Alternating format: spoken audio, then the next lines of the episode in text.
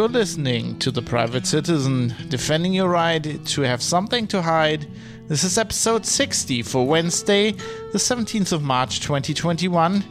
Cyber War. Hello, everybody. My name is Fab, and I'm coming to you live from the burned out husk, from the wasteland the capital city of the federal, the German federal state of North Rhine-Westphalia. I'm coming to you from Düsseldorf, where I'm the last person alive. No, I'm not really, but um, if you turn on the news, it kind of sounds like it. So uh, let's leave the news off and um, let's do our own research and think for ourselves here. Today, we are gonna talk about that's a little bit of a cybersecurity, cyber, cyber. I'm gonna put that in the headline for them mad SEO clicks. a little bit of uh, info security uh, topic. Uh, I want to talk about cyber war, what it means, uh, and all that jazz. Um, yeah, so settle in, grab yourself a bev- beverage. I have a grog, which is a traditional northern German drink. Um, it's rum with sugar and a lot of hot water. And um, I like to put um, a little bit of nutmeg in it to give it some extra spice. Anyway, that's yeah, that's uh, what I'm drinking. I hope you got yourself a beverage as well, and um, you know, let's let's get into the topic. So, I, why am I doing this? I'm going to talk uh, today about cyber war, uh, basically hacker attacks, what they are, a little bit of history, and then basically what the term cyber war means, if it actually means anything, if it's actually a usable term. And I'm doing this because uh, I have some other episodes planned. Um, so I'm, i want to talk about, you know, Mike uh, prompted me on a show where he was a guest. Guest, my friend Mike uh, prompted me to do uh, an episode about uh, this whole SolarWinds stuff. Uh, there was this um, exchange exploit we just had. And, you know, I, before I want to talk about that, there's always, you know, cyber attacks, hacker attacks, Russian hackers. Uh, it's always in a headline somewhere. And before we want to, we want to do that, before we want to uh, get into that, I want to lay some groundwork. So this is going to be a little bit of an ed- educational episode, a little bit like, you know, the socialism episode I did um, at one point. and uh, yeah, so um, I I hope you you'll enjoy it. But before we get into that, we'll actually have to talk about another topic that was prompted by some um, producers and listeners of the podcast.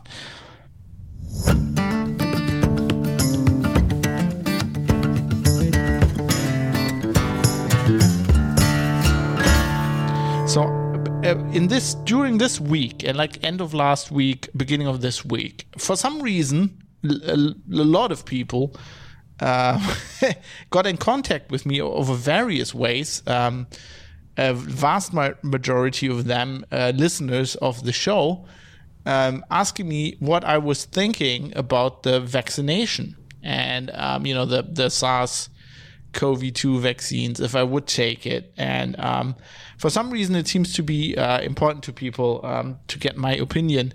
Um, of course, I'm not an I'm not an expert in this topic. Uh, I think that goes without saying if you've listened to the show before. But of course, I've you know I've talked about um, you know SARS CoV two a lot. We've talked about the coronavirus. We've talked about the pandemic. We've talked about a lot of things.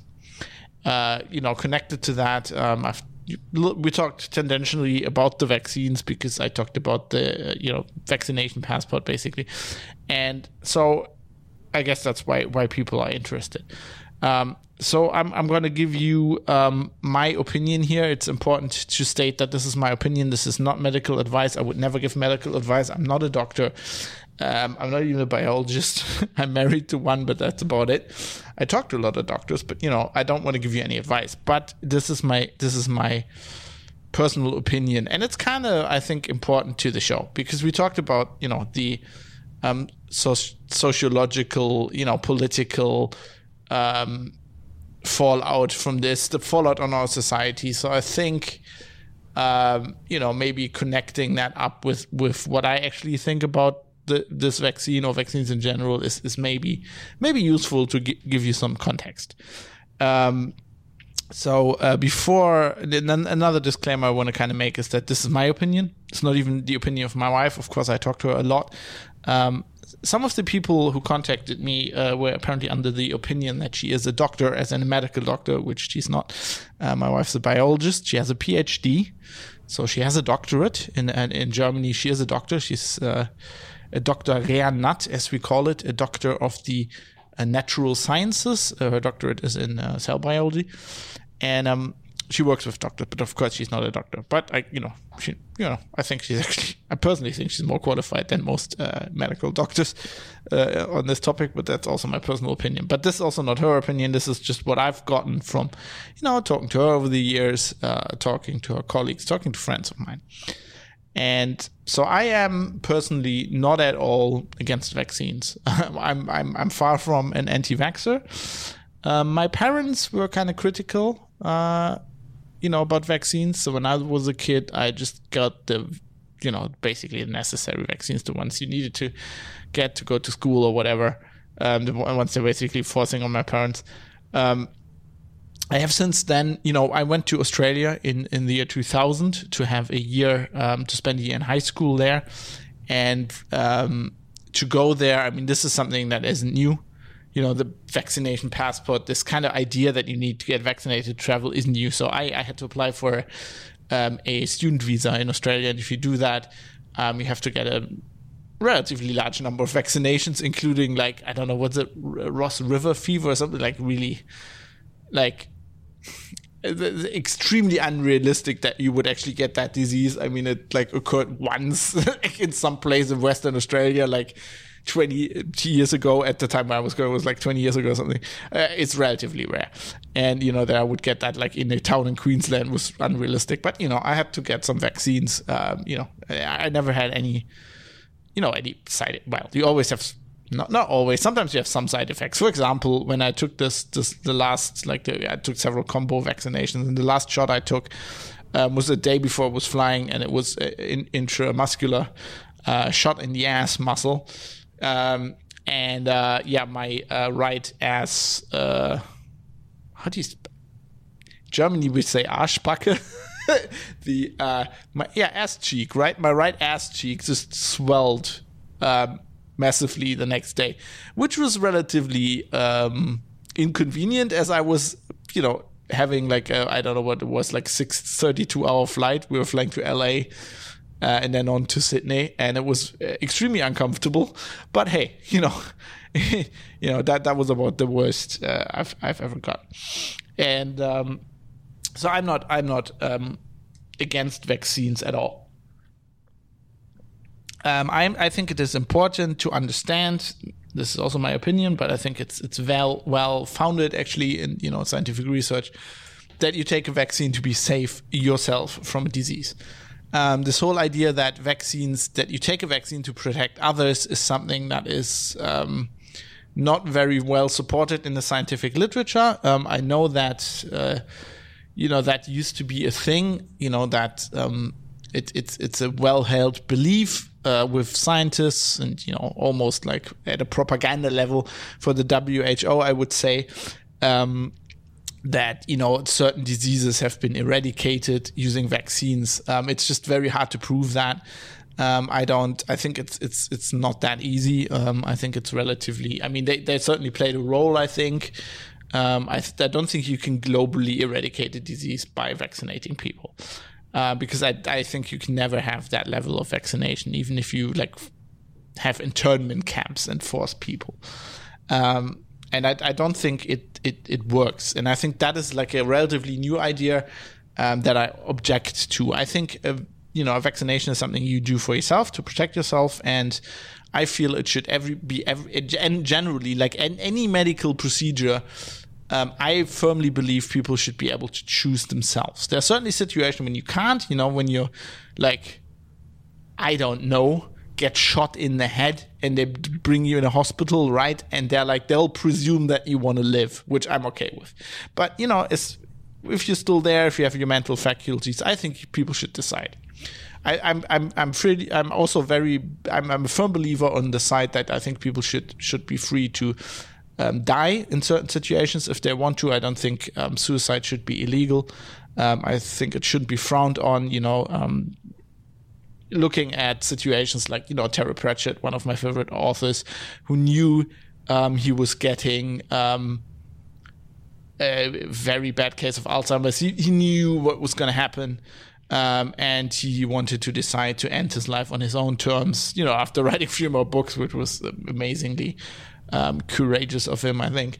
Um, I, th- I, think, you know, we, sh- we should allow that. I'm, I'm, I'm completely uh, for uh, abortions. I think it's a woman's choice what to do with a baby. I don't think anybody has anybody, you know, any, the, I don't think even think the father has you know the final say. The, the mother has the final say. Um, if the father and the mother do, not agree, I think the mother has the right to go over the, the father's head. I certainly don't think anybody in the family, anybody in the public, or anybody in a church uh, should should be able to tell somebody what to do on that point.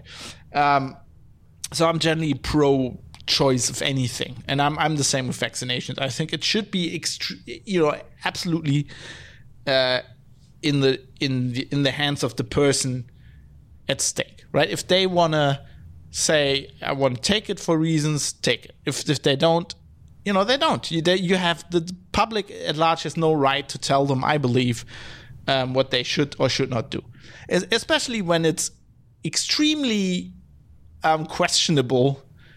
If this whole argument, oh, you're protecting other people and we need to protect the vulnerable, it, even if that like that doesn't really hold up in our current scientific uh, uh, data that we have.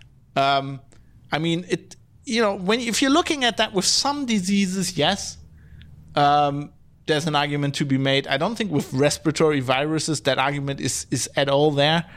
Um, and you know, even if it was, even if we were completely sure that we could save thousands of people, I think it should still be uh, the decision of the person. I think that's paramount. It's their body um, they can decide what to do with it. I believe. I believe that with many things, right? I believe that with tattoos, for example. I have uh, many tattoos. Um, I think they're great.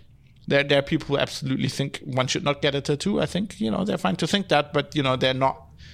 They shouldn't tell me, right? I, if somebody says that to me, like, fuck right off, right? It's not your decision. You can do with your body whatever you want. I mean, you can tattoo the inside of your eyelids if you like that completely up to you. I wouldn't do that. I don't like piercings, for example. Uh, but you know, if people want to do that, go for it. Um, so that's that's my that's my groundwork here. Um, I personally, um, so I object generally. I don't object to vaccines. I think I think they're just they're good. They're good common sense. Um, I think you should use common sense when to take them. Um, and uh, I just object to people being forced or being, you know, like there's as we talked about on the show, there are different levels of force, right? There's putting people in a camp and putting a gun to their head. Uh, there's there's making it illegal not not to be vaccinated, and uh, there's just pressure, right? There's like, oh, you can't use public transport if you're not vaccinated. You can't fly if you're not vaccinated. Any of that, I think, shouldn't be there. Um, I think we should we should make this vaccine available for everybody who wants to take it, and then leave all the other people in peace and let them travel for God's sake, like you know. Um, so with that in mind, I personally, um, if if that were the situation, you know, if the if the political landscape. So that's also what I told all my listeners, right? With maybe a little bit less disclaimers, but you know, I think for the general audience, this is important. Um, I think uh, if that was the situation, if everybody was thinking that way, I wouldn't get vaccinated. You know, I'm what 37 um, you know, in my age group, if I get this virus, uh, the chance to die from that is exceedingly small. It is incredibly small. Um, I ride a motorbike, uh, you know, not, you know, every several times a week. I used to do it like every day. Um, I'm just not going anywhere so much. So, but you know, let's say every day, like my risk to die from that is is, is much higher you know, there's many other diseases I could die from, probably liver disease or something. Uh, I, am going to die from something uh, else. I'm, I'm pretty sure. So I would just go like, you know, leave the vaccine for people who really need it. Um, I'm just going to like, you know, for me, if I get the disease, I'm going to isolate. Uh, I'm going to try to not give it to anybody. I'm going to get sick and I'm going to get over it. And it's the same end result as getting vaccinated. And there, there's probably not much risk in me getting the disease. So, so I would be okay with that. Um, now it, it looks like uh, I'm gonna have an episode at some point about the laws. I, I mean, the EU is today they're like introduce some kind of law. I think I haven't looked into it. I didn't, have time today, but I will. It looks increasingly like the population in general thinks we should like incentivize people to get vaccinated by like not let, letting them travel, right? Not letting letting them travel or something, um, or go to restaurants or whatever. You, know, I like traveling very much. Um, I think it's very important. I think it's one of the important things a man can, or a, a woman, or anybody can do. Um, I think it broadens your horizon. I think people should go into different countries and see what different people do, and I like to see the world. Um, so I'm foreseeing a situation where I won't be able to travel until I get vaccinated. Now, I object to this whole um, incentivizing slash forcing people to do it. Um, and I would like to make a statement, but I don't think these kind of statements do anything.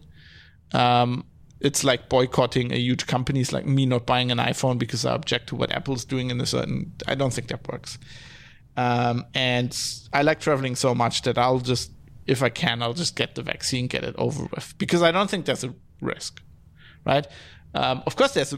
I mean, I think the ri- risk is like me getting COVID, you know, from getting a SARS-CoV-2 infection is, is minimal. It's it's negligible, um, and and I think the the risk of getting any getting any serious health issues with the vaccine is even smaller. Um, of course, there are risks, and people get issues, and people will die. That's just the case with anything. I think the problem is people can't judge.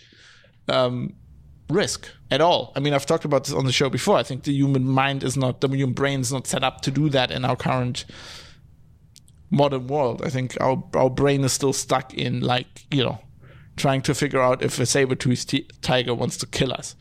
Um, so I don't I don't think we can judge risk at all. So um, you know anybody you anything you put into your body will can cause side effects. Any literally look look at it. Look at any drug has side effects. Like even non-drugs, like putting salt on your food does something to your body. You could die because of that. You could die because you take an aspirin, just some fluke thing you know, you take some other drug, something, you, you might be sick, you might have something you don't know, take an aspirin, you die. Take a paracetamol, you die. Take anything, you die. It could happen. It, the risk is very, very, very small, but so I think it's the risk of getting anything serious from this vaccine. Um, there is an issue that these vaccines, of course, are relatively new. Some of this, um, you know, some of them, especially the mRNA kind of thing. Um, but I think so many people have gotten them now, and they, you know, they ran it through the same uh, tests and everything that they test other vaccines. There's an argument to be had that maybe we should test vaccines in general a bit better, but I don't think you know from everything I've seen, there's there's there's no real risk. There's no risk is negligible. The only thing we don't know is like long term effects, right? Because we don't know what this vaccine does to people in 40 years time, and we will know that in 40 years time. So you know, there's always some risks. There's, you know, I don't, yeah, everybody could die in 20 years who took this, right? Could happen. I think it's very unlikely. So I'm not going to worry about that. So I think it's fine to take it. Um, you know, my grandmother, for example, uh, is 99. I think she should definitely take it. She she has like an appointment in April, I think.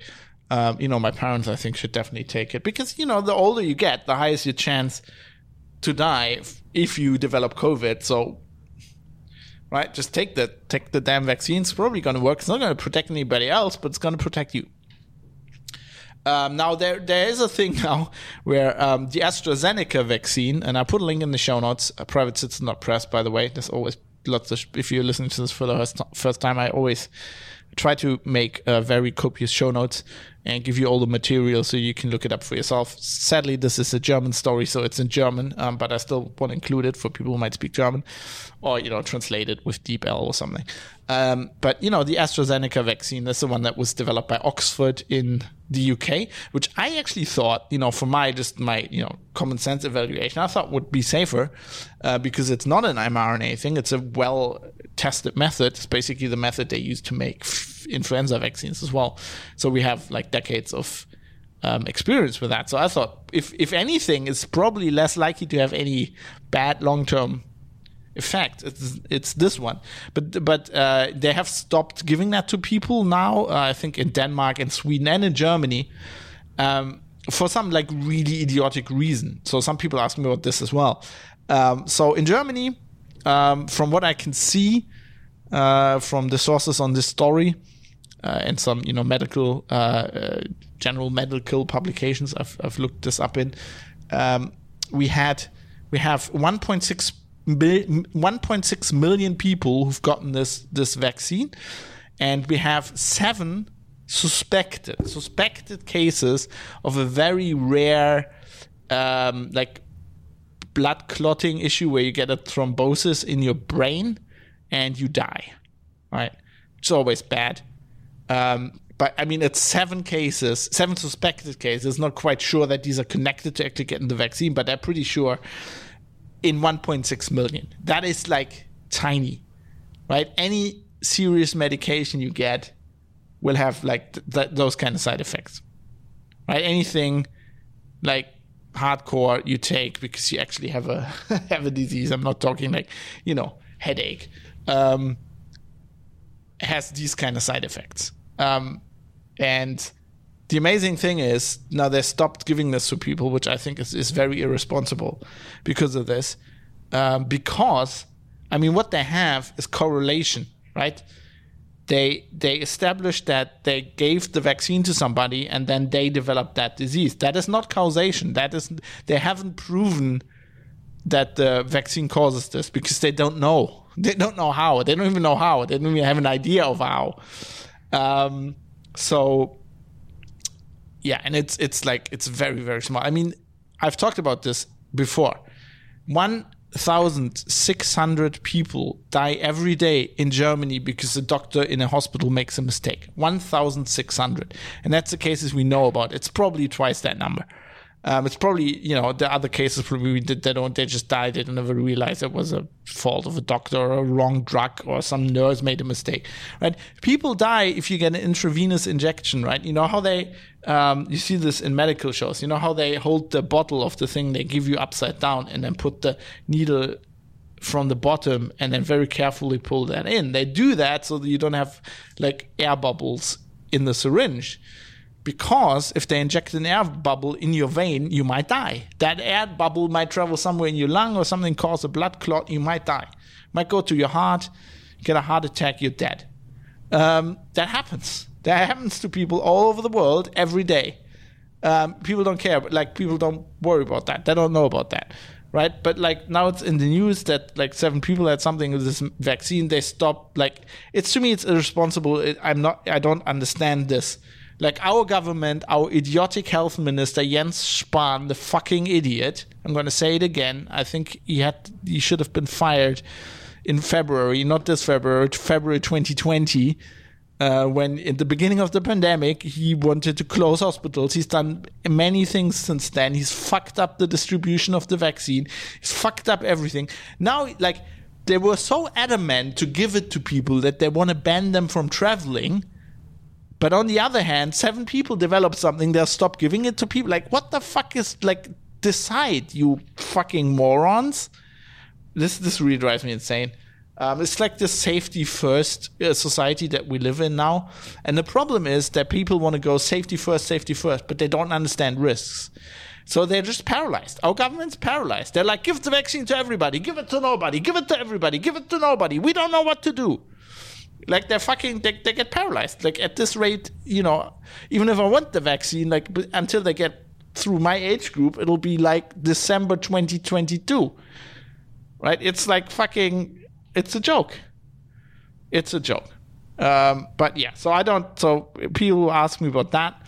Um, that story, I think that was total overreaction. Um, again, people not understanding how risks work in this case um, the government, I think they were just panicked because they're already, you know, anti-vaxxers and vaccine skeptics in the news, and but they don't realize it just makes it even worse. Like this just gives these people arguments that are just, I mean, the, the, the anti-vaxxer arguments. Don't get me wrong, they're totally idiotic. They're so idiotic. I'm not even going to talk about them on the show.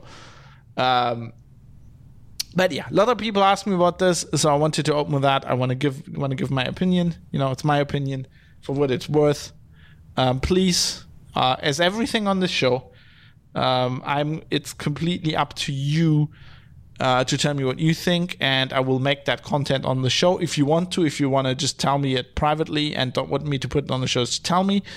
Um, go to privatecitizen.press. That's the website. Contact link in the feedback section in the in the site header, um, and you know just let me know because I'm very interested in that. I want to you know I, I want to know what what what all of us think about this. Savvy. Anyway, with that, let's get into IT security. Let's talk a little bit about cyber war.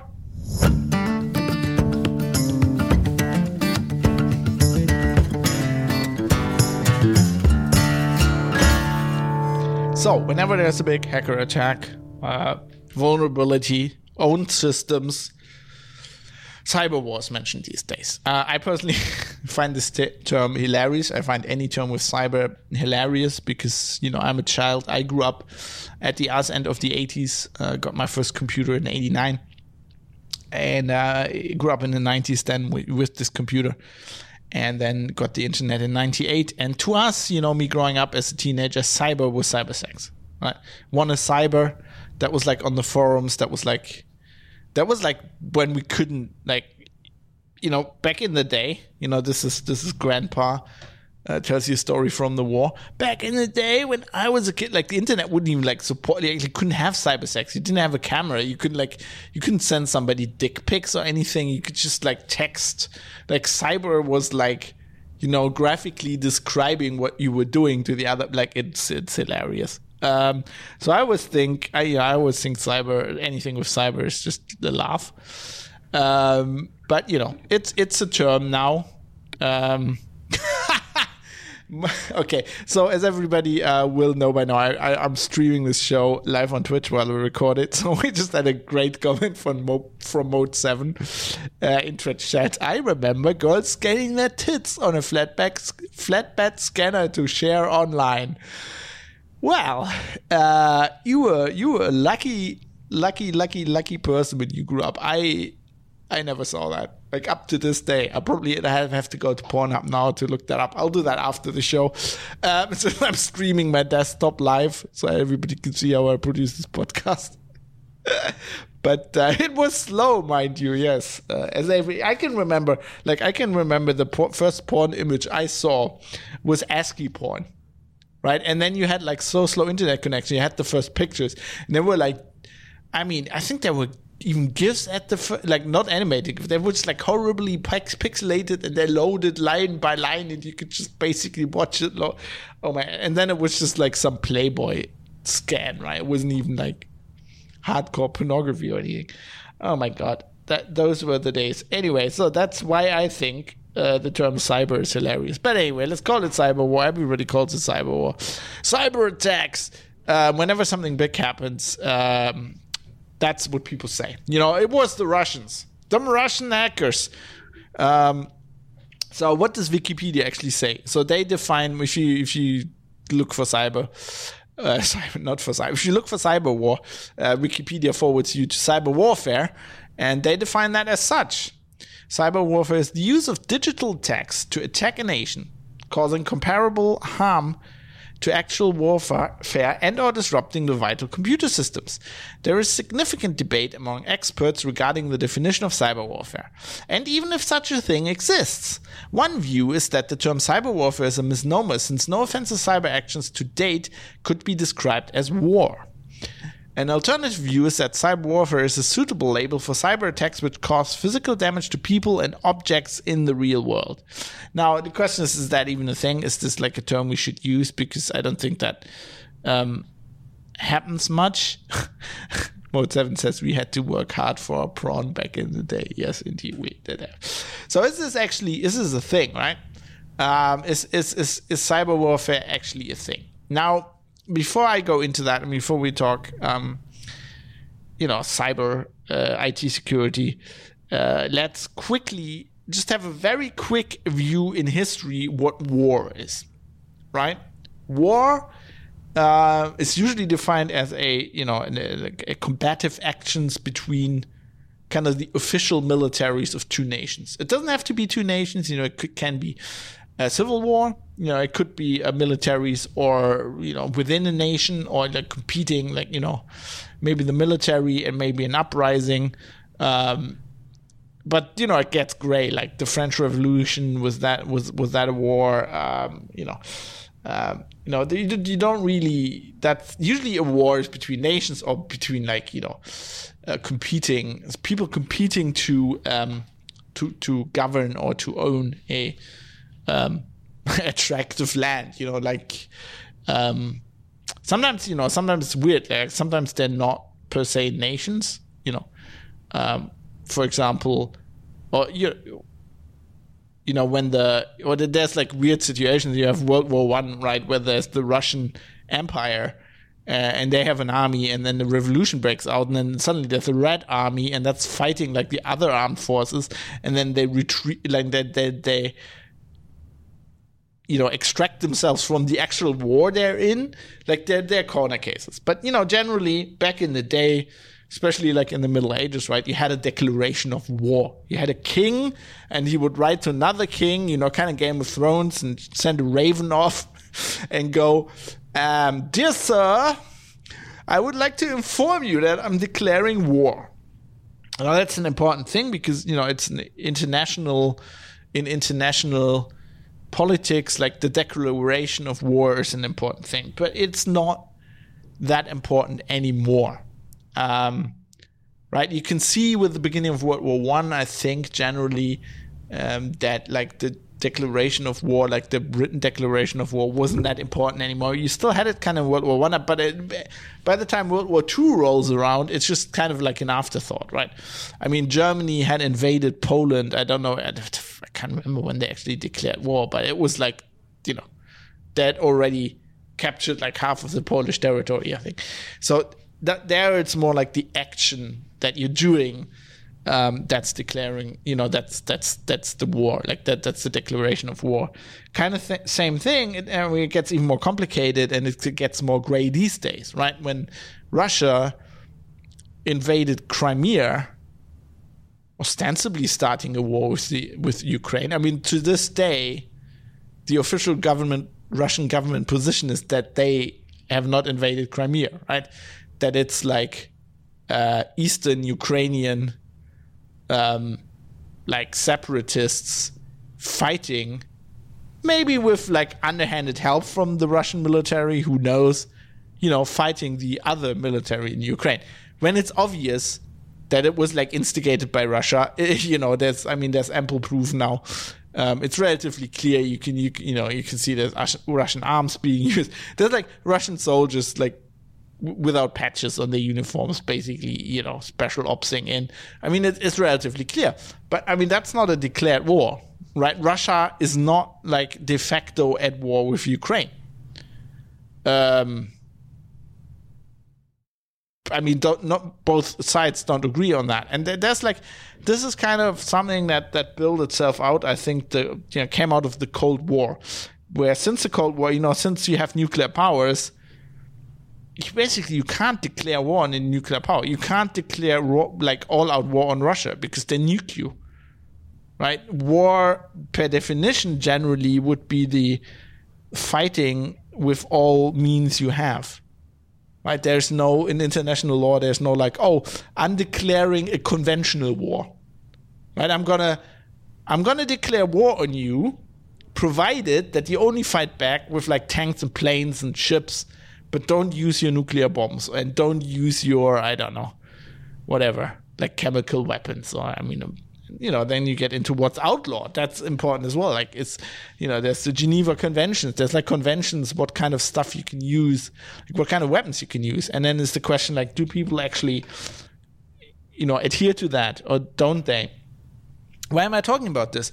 Because the crux of cyber war is exactly that if you accept that cyber war exists and you know cyber cyber, warfare has been perpetrated uh, in the past, then you do it to not declare a war, right? You want to hurt somebody, but because it's such a new arena and it's not accepted as an actual battlefield, even though you know lots of militaries now have I don't know the US has like this US Cyber Command. Wait, oh damn Why don't I have my? I'm not prepared. As always, as always.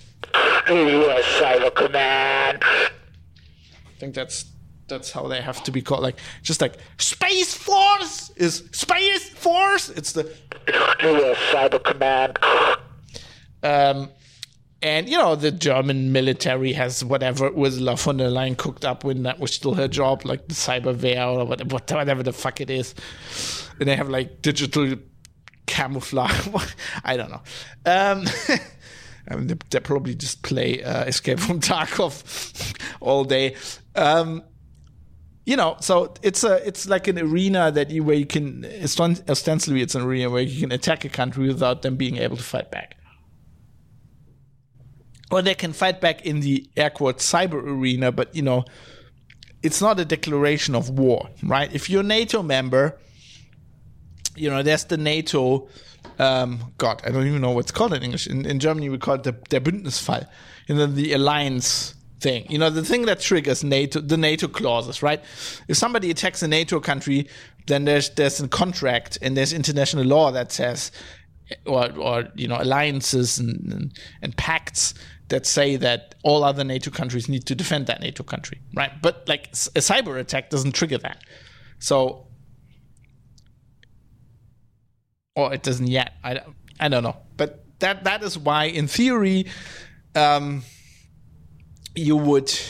Um, that's why that's why a nation would commit cyber warfare. Also, it's cheap, right? You get a few hackers in some building somewhere. You supply them with pizza and Mountain Dew, and then you just go right. Just you know, do whatever you want. Rack rack places, steal data. You know, fuck them but don't get caught. Uh, and you do that. And then if you get caught, you're like, oh, we don't know who these people are. Uh, what building? That building? No, no, no. That was pizza delivered? No, no. I, we don't know anything about. It. No, that's a school. That's a school, man. That's a school. Um, so yeah, it's it's cheap. It's uh, you can't get. So you know there are reasons why states do this. Now, do I believe that states do this? I think yes. I think it's a case of it's it's um, it's completely um, how do how do I say this? Um, it's believable that they would do that, right? Why wouldn't they do that? Uh, and so probably somebody's doing it, right? The the point is, it's kind of really hard to. I mean, that's why you would do it as well. It's kind of really hard to get caught, or to catch them, or to prove that it was like somebody from a country, and we'll get into why that is but but generally it's because you know let's say the german bundestag gets attacked um, and then you you there's a you know there's malware you look into the malware it's like oh it's all russian. And then you trace it back to the server and servers in russia right? Do you go yeah it's the russians? Or do you go maybe it was the chinese right who wrote malware in russian they just got somebody who who can write russian right? They wrote the malware in russian and then infiltrated a server in Russia without the Russians knowing, and then started the attack from there, right? And then you go like, yeah, but it was like written in a time zone. It's like Moscow time zone, and like they worked on Friday, like Monday to Friday, nine to five, and you're like, yeah, but wouldn't couldn't the Chinese just get a crack team that just gets that does night shifts, like switches their whole living schedule over to Moscow time? Hmm. I mean, you know, that's how I would do it. I'm not like, I'm not, I don't work for intelligence service. I'm not like spectacularly intelligent, but like, even I could come up with that idea. So it's like, that's what's called attribution, right? That's, that's really, really hard. Um, and I'll, I'll talk a little bit about that later, but you know, so the, the, the general problem, I think, yes, I think this is happening, but it's like really hard to under to, to see. And I think it's also overrated because I, you know, whenever you read about this, oh my God, they're gonna gonna hack the nuclear power plants and those explode and then we're dead. Or like you see Hollywood movies and they hack all the traffic lights, right? And they all show green at the same time. Everybody runs into each other. Everybody's dead. The, all the roads are fucked. Everything explodes. That's not how it works, right? all the traffic lights are not all connected. Like even if they were, like you know, there'll be probably be one accident somewhere, and then somebody goes, "Wait, all the traffic lights are showing green everywhere. Let's just not drive without looking." Maybe the traffic lights are broken, right? Then there's a thing where nuclear power plants are not completely controlled by like a computer right? There's always like these computers are isolated, they're not on the internet, they have different networks. Like there's a hardware button you can press where you can turn it off. Yes, you can cause um uh I mean you can cause harm. Uh, you can you can certainly destroy equipment. I mean there's one um one case actually I didn't put this in the show notes, so this is why I'm like I'm playing for time here because I'm looking for something to write this down so I can can do the show notes. I mean, one um, one famous example is, um, and I don't even know what it was called. Damn it! What's wrong with my brain today? Um, the the Iranian thing, Iranian nuclear century, centrifuges hacker attack. See, this is how journalist works. You just put that into Google, and then it tells you Stuxnet. Well, I know a lot about Stuxnet. I just couldn't remember. Um, so Stuxnet uh, is one of the examples where, like, I think was it the Israelis? It's hard to tell who it was the Israelis, the Americans. Somebody basically put malware in a in the in in the plant in Iran where they were refining uh, uranium. I think was it plutonium? I think it was uranium something something radiological. Uh, you know, and there was like some Siemens centrifuges, and they were of course controlled over a computer.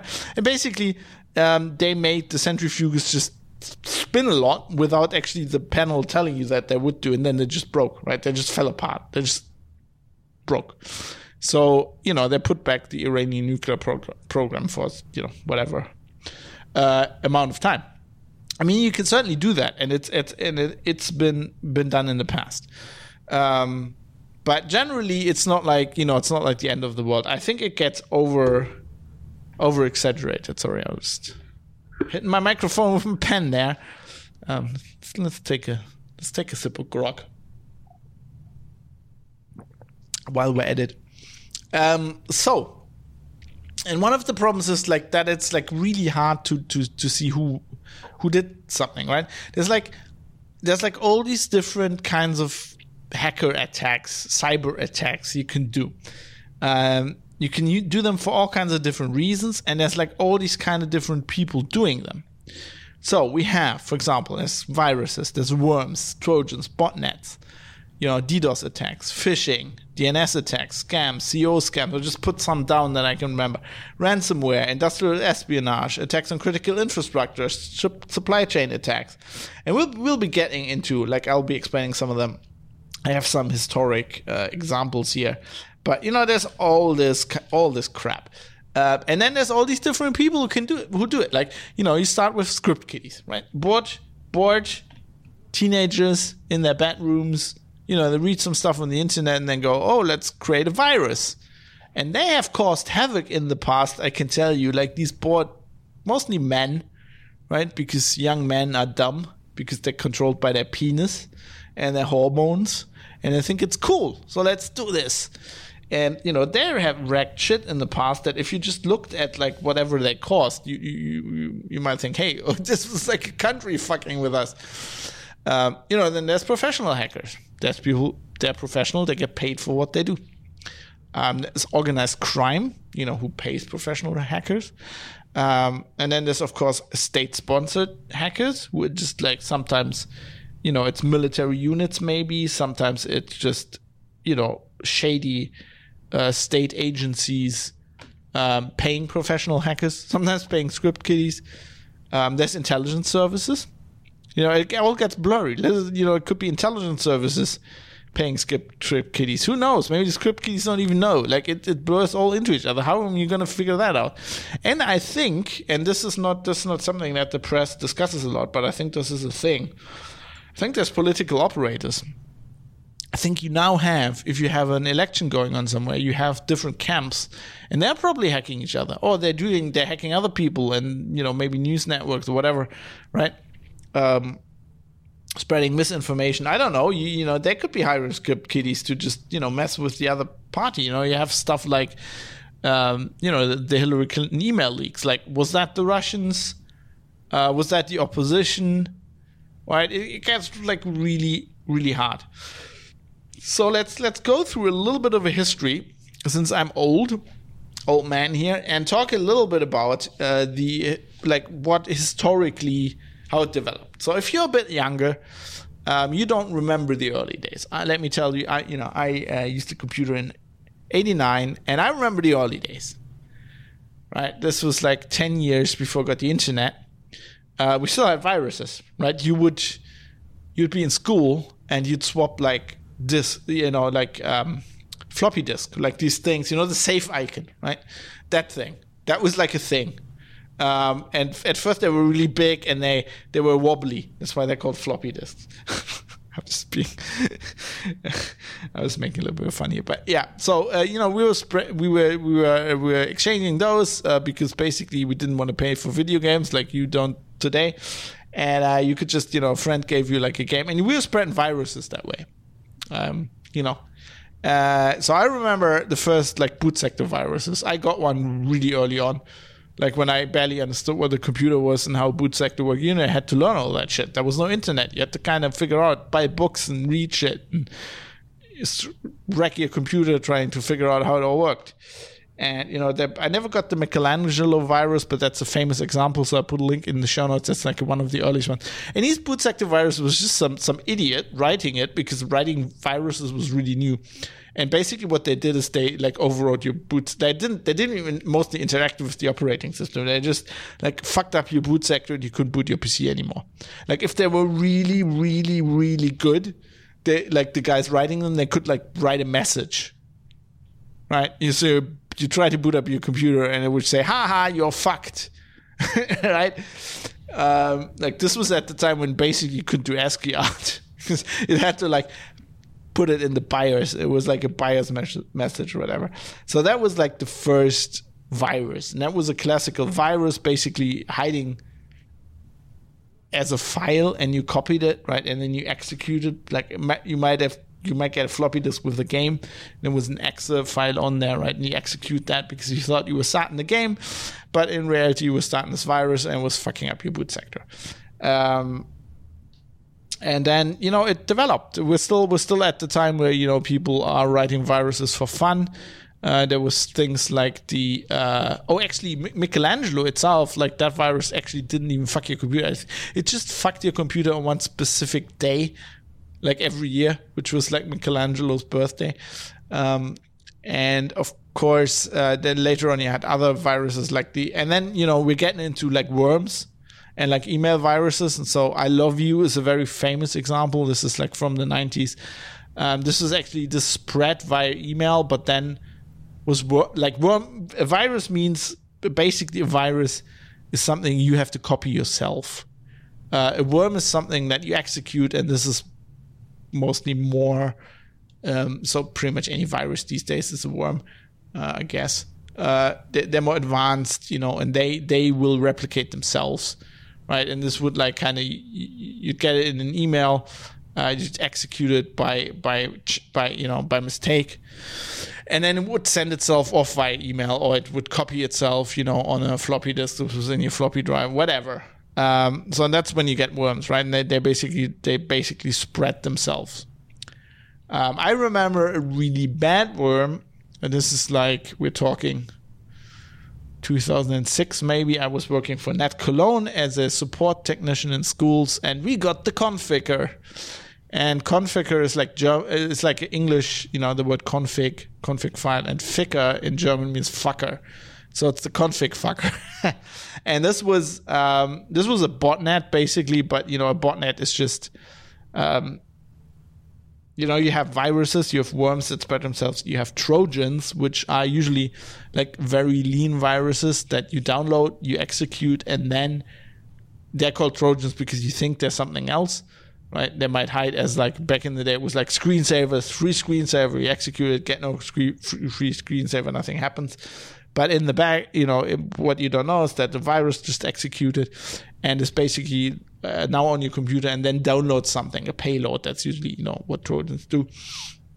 And uh, you would get into these botnets where basically these uh, Trojans would download uh, a software that would turn your computer into a, a slave. Like you'd, you'd think your computer is okay, but it basically it belongs to somebody else on the internet now.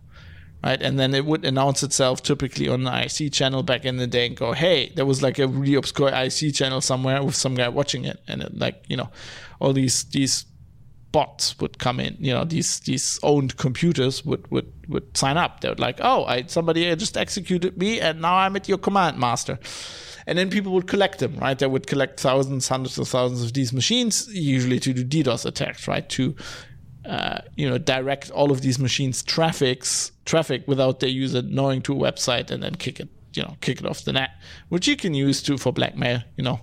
You can go to like amazon before a big like black friday and say right you pay us 10 million dollars or your website will be down all day tomorrow. And that's that's how all this stuff started. Um,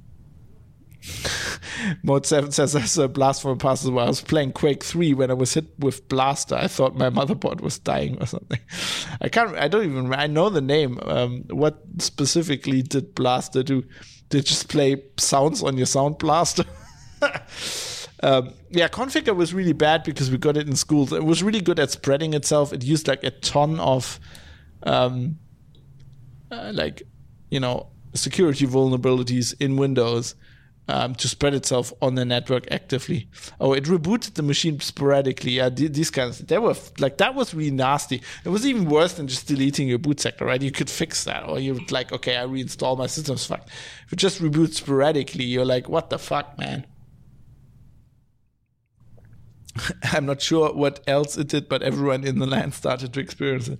Yeah, so this was the thing with Conficker, right? So we imagine like a school network, right? Imagine I'm in school there's like 800 computers in the whole school, right? And you're like, okay, you go in there, you do like networks, you, you plug like your Linux uh, notebook into this into the network, uh, so it can't get inf- infected because it's Linux and this this thing is looking for Windows machines, and then you do like a you know you these this con- Conficker try to actively find other machines on the on the LAN. So you could pinpoint you you like install some rules and you could I don't know what they used back in the day, uh, Wireshark or Nmap or something. And you could kind of figure out which machines were infected, right? And then I'd have to look up, okay, this is all the machine names that are infected, right? And then, then I had to go to the to the uh, guy on the um, on the okay, I'm gonna Mode Seven just sent me a link to Blast. I'm gonna put that in show notes so everybody can experience that. Um, so then you, you go to the like facility management and ask, okay, I got a list of all these machines, and you have to figure out in which rooms they are. have to get access to them. You know, they might be might get passwords because they are like uh, teacher machines, whatever. And you spend all day basically you'd reinstall everything, right? You, because you like these machines you can't trust. You have images, but you have to reinstall them and then you did that for a day or two. Like you, you shut all the computers off so the thing couldn't spread itself. And then you fixed like every computer one after the other that was infected.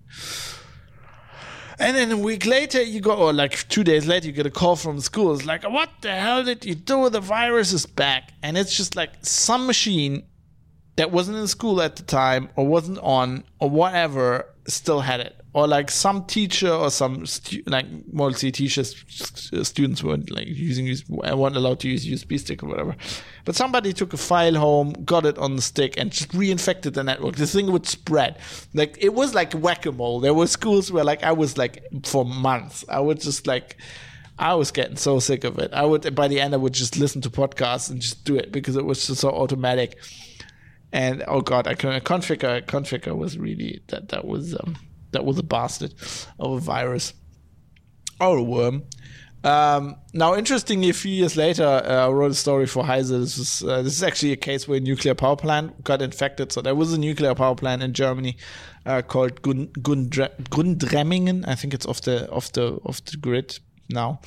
Um, that got infected with like viruses. I think one of it was Conficker, basically a um, somebody in this, uh, you know, in the office, uh, like in the front office of something, opened the email, classic story. Didn't get caught by antivirus, spread in the network. This actually wasn't the the control network. So this was the um, this was like the, the office network, which wasn't connected to the control network. And it's a typical typical example of a story where everybody goes, "Oh my god, a virus in a nuclear power plant! We're all gonna die!" And it wasn't scary at all, right? It was just like infecting office, even if it had gotten on the fucking control computer, whatever it was that controls whatever like you know industrial control SCADA system that controls some part of the reactor.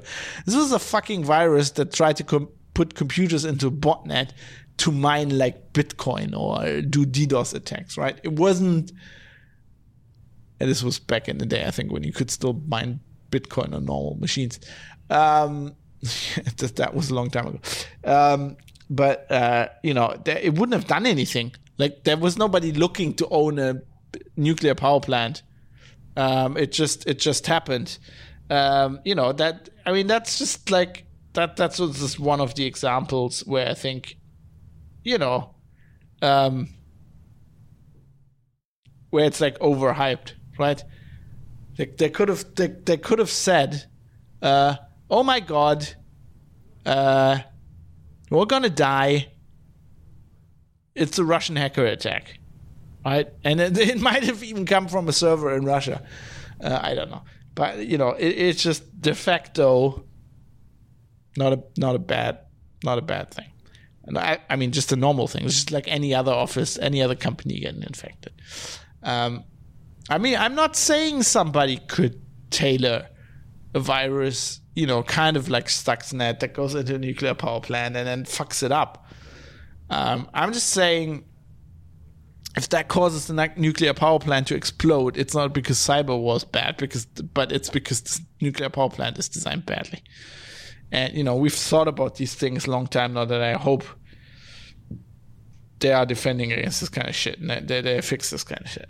Um, and so it like these things develop further and further. Uh, we're getting into botnets. So a, a good example there is uh, Mirai, which was actually an IoT botnet, um, which was originally developed by some script kiddies uh, because they were having like, okay, this is a hilarious story. Some you know, there were there were like all these competing Minecraft hosting companies before Mojang. I mean, they still are, but like before Mojang did their own service, everyone's like, "Oh my god, use this company," and apparently.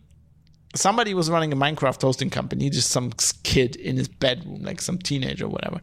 Um, and there was like he, he wanted to take down a competitor, which he didn't like. So he wrote himself a botnet, right?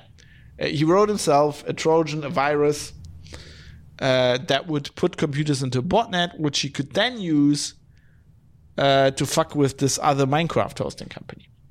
Now, at some point, he was done with whatever, and he probably sold it to like sold the source code to some people. But at some point, he, he went like, "I'm going open source." I'm using that in air quotes. He basically put the the Mirai source code into the public domain, and that's when other people took it and wrote, you know, developed it further and wrote like the, the one case was like uh, this IoT botnet, which basically specifically looks for IoT devices, i.e., not like computers, like your desktop computer that you turn off at night, but like your your home router, right? Or that thing that powers like whatever you use to change the color of your light bulbs or your Philips Hue or whatever, any like your internet connected washing machine, right? A system that's always on the internet. It's never turned off, which is great if you want a DDoS attack. Because, you know, for DDoS attacks, you don't need a lot of power in the individual machines. You just need a lot of individual machines. You need to control them and they need to be on the internet at all times, preferably with an internet address that doesn't change. Um, so IoT stuff is, is perfect for that. And um, this rose to fame when this guy wanted to attack. I th- well, this was I don't know. Some guy wrote, like it was open sourced in air quotes, put in public domain. There are lots of versions.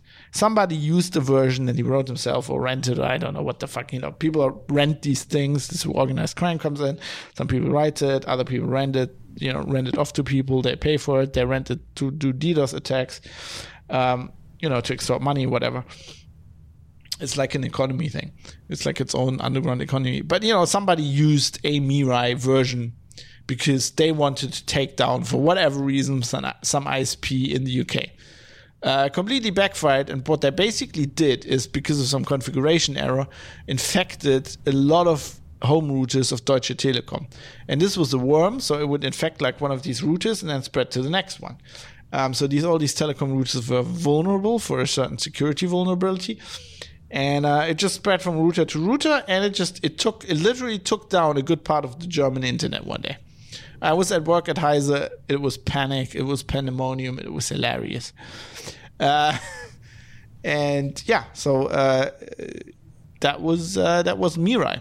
Um, and then we get to ransomware. That was the hot shit for a while.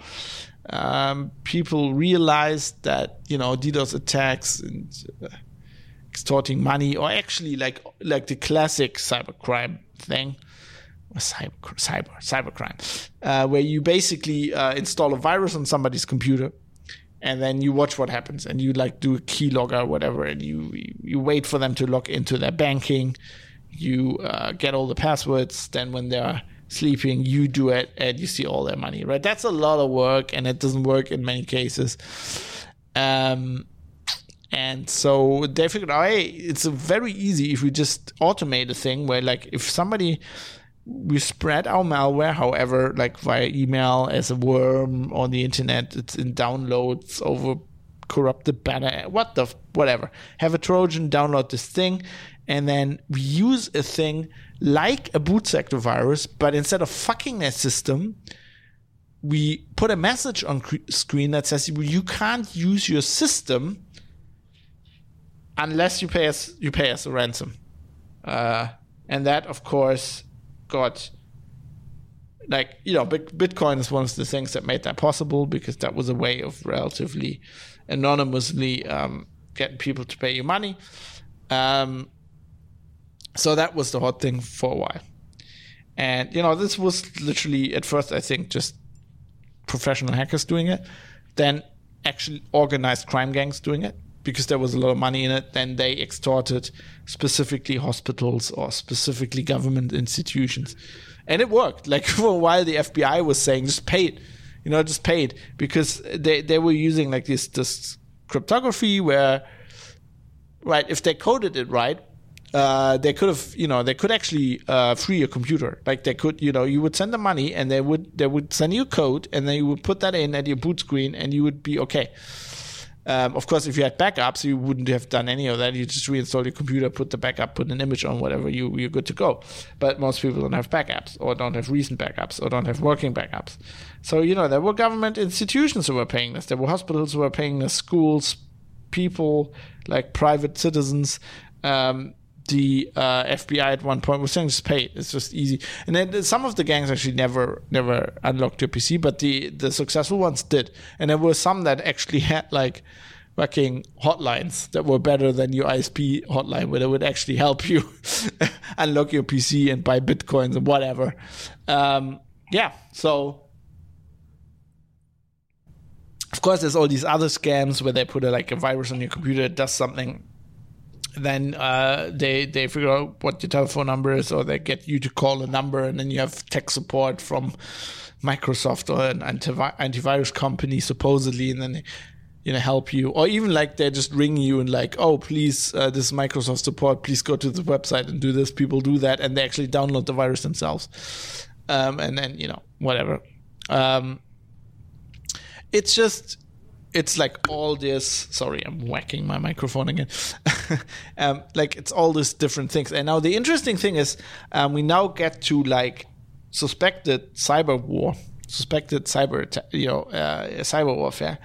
Or let's say attacks by state sponsored actors uh, that that were made to look like they were ransomware attacks. I mean there's the sony pictures hack um, which is thought to be uh, North Korea fucking with Sony Pictures for some movie about North Korea they did, which North Korea didn't like, um, which looked like a ransomware attack but wasn't. I mean, if you if you if you have a ransomware virus and it basically functions like a boot sector virus, it completely deletes every data on the computer uh, instead of being recoverable.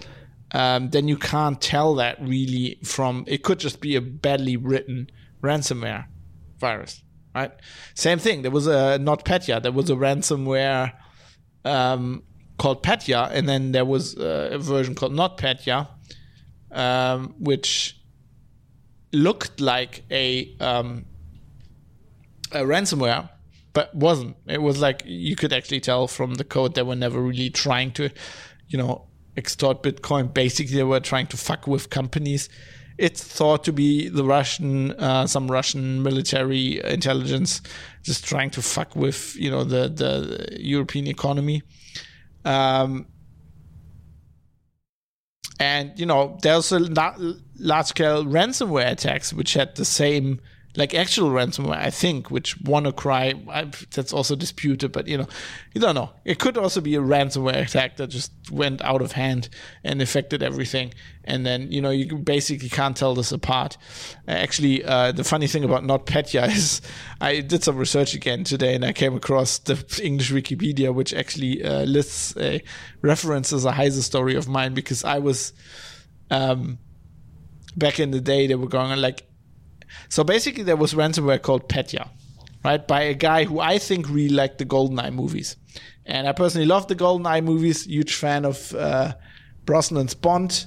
Uh, GoldenEye, one of my favorite movies, and uh, they named their ransomware. This was like a guy who had a Twitter account ostensibly, you know, you can never really tell, but it looked like it, who named, he had like the evil hacker from GoldenEye as like his avatar, and he named his ransomware after the satellites they use, like these um, nuclear bomb satellites that caused the EMP attack, right? There's Misha and Petya.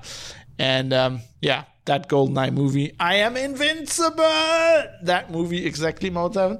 Um, love that movie. Um, you know, that's this very stereotypical Russian hacker in the in the movie, and he had him as an avatar, which I think is just good class. Anyway, so I kind of came up with the idea that that's why they were called Petya. And at first, the second attack, which you know the was actually a supply chain attack, which is interesting, um, which is thought to be a state-sponsored attack. Um, was they actually copied like his original Petya, and then he went on Twitter and said, "This is not my malware." Right? I actually, I actually just, I'm, a, I'm a good guy in air quotes. I just extort people and I actually give them back their data if they pay me. Um, this is this is actually this doesn't decrypt anything. It's not me. Somebody is stealing my name, right? So they were actually stealing a professional criminal's malware, probably to to to have a state-sponsored attack that looked like it was that criminal, and that's why I think Kaspersky originally named it not Petya because it's not Petya. Um, but yeah, um, interesting inter- interesting story. Now the interesting thing about not star not not petya is that it was one of the first these large scale um, supply chain attacks because uh, what happened here was there was an ukrainian company that made text software um, that was called medoc which basically if you're in the if you're in ukraine they have like germany has that as well they have text software which but in Ukraine you mandated to use that. You have to use that. I think in Germany they're starting with that as well. But you know, um, and but it, it's not only Ukraine. It's also all the companies that do business in Ukraine need this to file their taxes. And these hackers managed to own the server um, that sends out the software updates for the software. So they owned that server.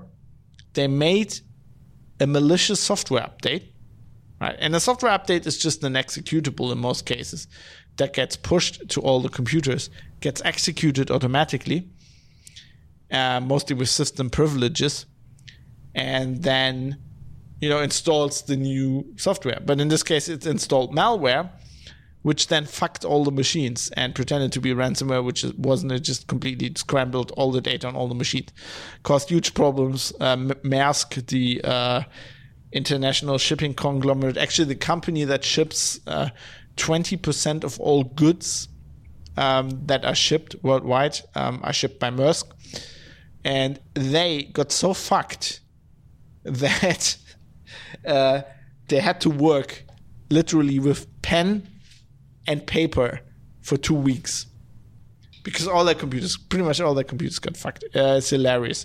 Um, there was a, I think at Davos, their CEO, uh, CEO of Moller Maersk, um, gave a talk about this, which is hilarious. Where he tells like how he got woken up in the night. It's like we're fucked. All the computers aren't working. What are we gonna do? Um, yeah. So supply chain attack, pretty fun thing. Uh, something we'll be talking about if I talk about this uh, SolarWinds thing uh, in an upcoming episode. Uh, but generally, like I mean, this was this was this was even worse because not only was it executed with system privileges, but they had some like the software had some really weird network, like really high level Windows network privileges to like inst- like it would like kind of get the software update on one client and then like um like you know uh, distributed through the network but it had some privileges like very high privileges that it actually didn't need for that. But i think this caused it to it could take over like the domain controller or something. Like it is some like so it could like basically you got it like on one machine in the network and it would completely fuck your whole network even if like this medoc software wasn't installed on there. Um so that's that's fun you know, and, and, I mean that's something you can do as a state. Like you can do that. You can fuck somebody's. I mean that wouldn't make sense. You can completely like destroy. Like, I mean, this cost billions of euros uh, of of damage on the European economy. Right, companies literally went like, I think Maersk put like four billion uh, euros aside to fix all of this. They had to reinstall all of their computers, all this. I mean, they had literally um, it, it's like you think like, oh, the computers aren't working well. But like, if you're a shipping conglomerate, you know, Maersk are the guys with these huge ships. Have you ever been like in a, a harbor? You know, I lived in Hamburg, went to Hamburg harbor often. Like these ships are they like. So all these containers on there, they, they're wide, they're fucking high. You're like, there's a fucking skyscraper in the water and they just go into a harbor. It's very expensive to get them into the harbor. The slot where they are, where they're being um, you know loaded with stuff or unloaded is very expensive so they set like in their slots in the harbor that cost like i don't know hundreds of thousands of euros a day uh, just to sit there and like they couldn't unload the ship they're like okay that's 500000 euros that's another 500,000 euros. That's another 500,000. We can't do anything. Like, we don't, literally don't know where to put these containers, what to do with them. It's all in our computers um, yeah, so you can you, you can cause trouble with this, right? You can't really make like generally houses explode or whatever, um, or at least we have you know don't really wouldn't know how that works. I haven't seen it. I mean, I'm not saying it's not possible, especially now when you're putting like that. That's the thing. Like people are completely over exaggerating this kind of crap, and they're like, "Oh my god, we're gonna die cyber attacks," and then on like some you know publication. And the next article is like oh put all this smart home software in your house. You're like at the point where we're doing that where like our ga- like gas is controlled by this shit and is connected to the internet by some shady chinese like router that the, who the hell knows who did the software for that. And if it's secure like at that point yes. Then i think we're not like we're not at a point where you can cause serious damage with like other than monetary damage, like bodily harm with this stuff. But I'm thinking we're getting there. We're building a world. Like, and maybe that's another episode I could do at some point. We're building a world in the future where this is possible. You know, I talked about securities in cars a little bit. I mean, that's that's another point. You know, self-driving cars, self-driving trains. You know, at some point we'll have safe, self-flying airplanes. You know, this that is when this kind of shit is gonna it's gonna get really interesting. Um, um, and then, you know, we had some actual attacks that looked like they were state sponsored. And, you know, I don't know if they're cyber war. We had, for example, there was an attack on the German parliament in 2015, which is also thought to be the Russians. Um, you know, often this this is like to exfiltrate data. I mean, this is like there's also like the thing where it's like it's not really warfare, right? It's like espionage. It's like industrial espionage or it's like state level espionage, which often isn't like that's the whole that's what James Bond is all about, right? James Bond's job, like these people's jobs, is to do shady shit without causing wars. You know, that's that's deniable. Um, that you can just put on other things. You know, when you get caught, you're like, oh, this was a rogue agent or whatever. Um, yeah, that's I think that is what these kind of cyber attacks are most often used for when they're used by states. It's just an extension of um, of espionage, right? It's not it's not cyber war. Um, I mean, we can talk about Snowden and the stuff he taught us about what the NSA and other agencies are doing, and probably all our intelligence services, you know, wherever you listen to this, all doing. But that's not like that's not warfare, right? That's just, um, that's just it's espionage, right? It's it's not it's not something that will cause a war when you get caught, and it's it's not out in the open. Uh, Mode 7 is just, uh, yeah, this is something I didn't put in, but not because it's not fun, because just of time. I mean, um, uh, Mode 7 is talking about these IoT vulnerabilities, and like there's these sex toys, um, which I personally don't. It's not my kink, so I don't completely. I don't understand how somebody would do this. But you put like the, you put your penis in like this cage, right? That's a thing people do.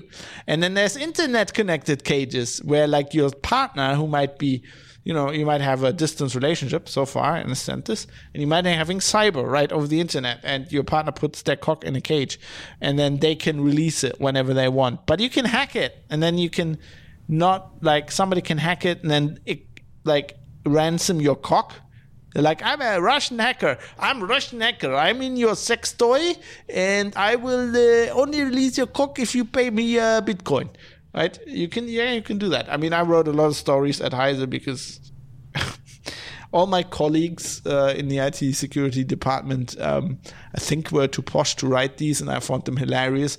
There are lots of stories of like uh, sex toys with security vulnerabilities.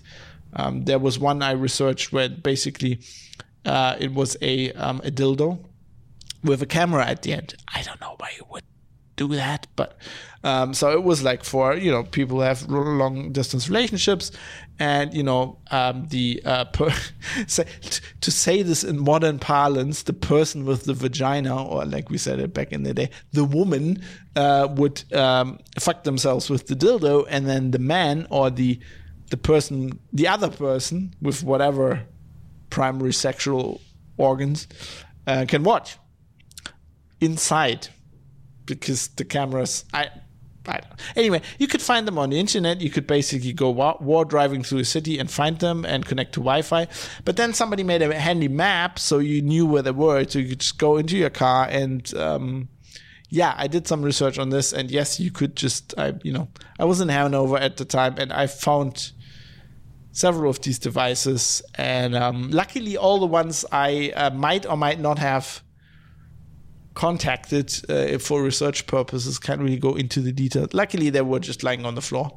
Um, but yeah, um, that is shit that is happening out there.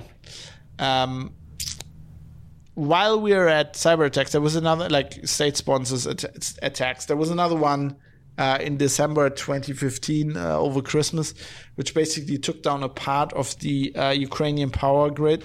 And you know, this was in in in the wake of the Crimea incident, so it's also thought to be like Russian military intelligence or whatever, just causing a little bit of havoc on the side, um, which is understandable.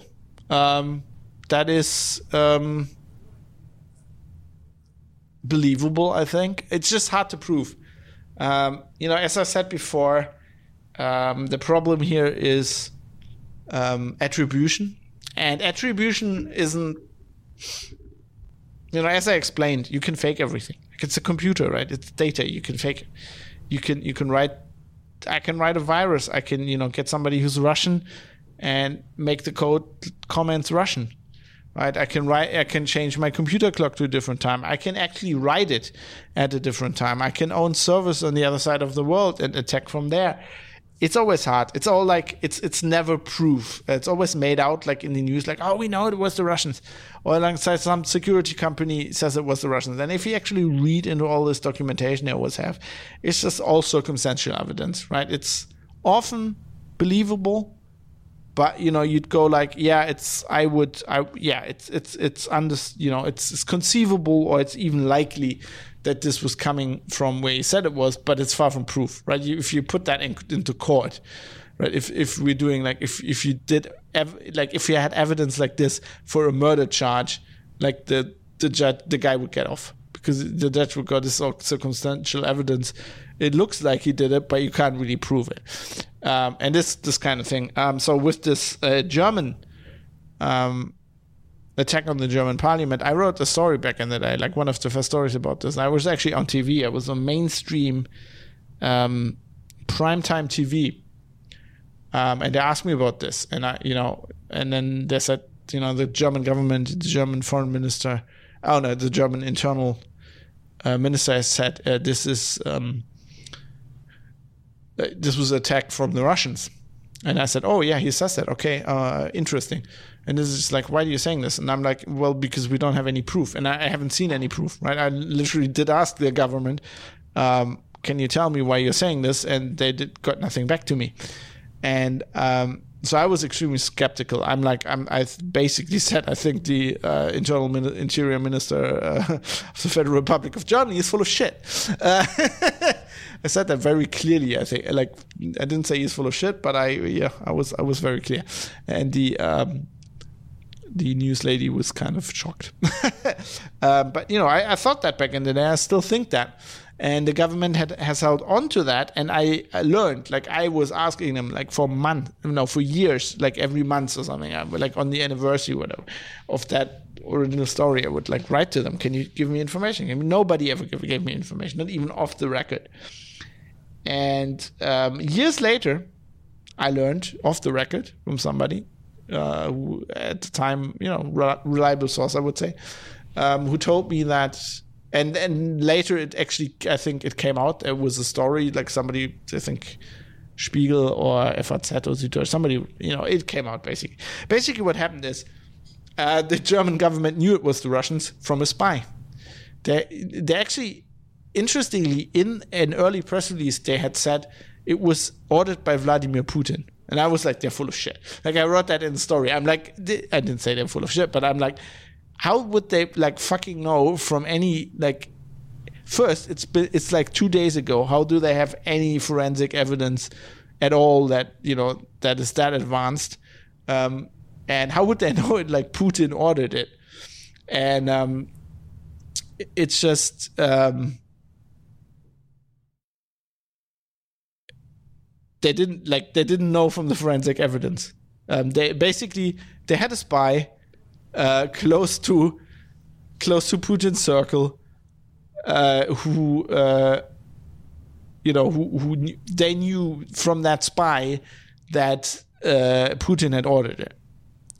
But of course, they couldn't say that because they couldn't endanger the spy, right? That's a James Bond story. But you know, so since then, I've actually learned that it's often um, so it can be can be two things or it can be three things. Either they have forensic evidence, which like days after such an attack uh, is is extremely unlikely. I mean, to, figure all this out needs months. You need to collect the data. You need to analyze it right. You need to make sure that you did it right. It's like doing science, right? It is basically science. It takes ages. Um, so uh, generally, that's that's pretty unlikely that they know, especially if it's close to the event. Um, it could be a political ploy, which I always default on right? Which is like, okay, we have a beef with the Russians. We, somebody hacked us. We just say it's the Russians. Um, you know, it's good propaganda.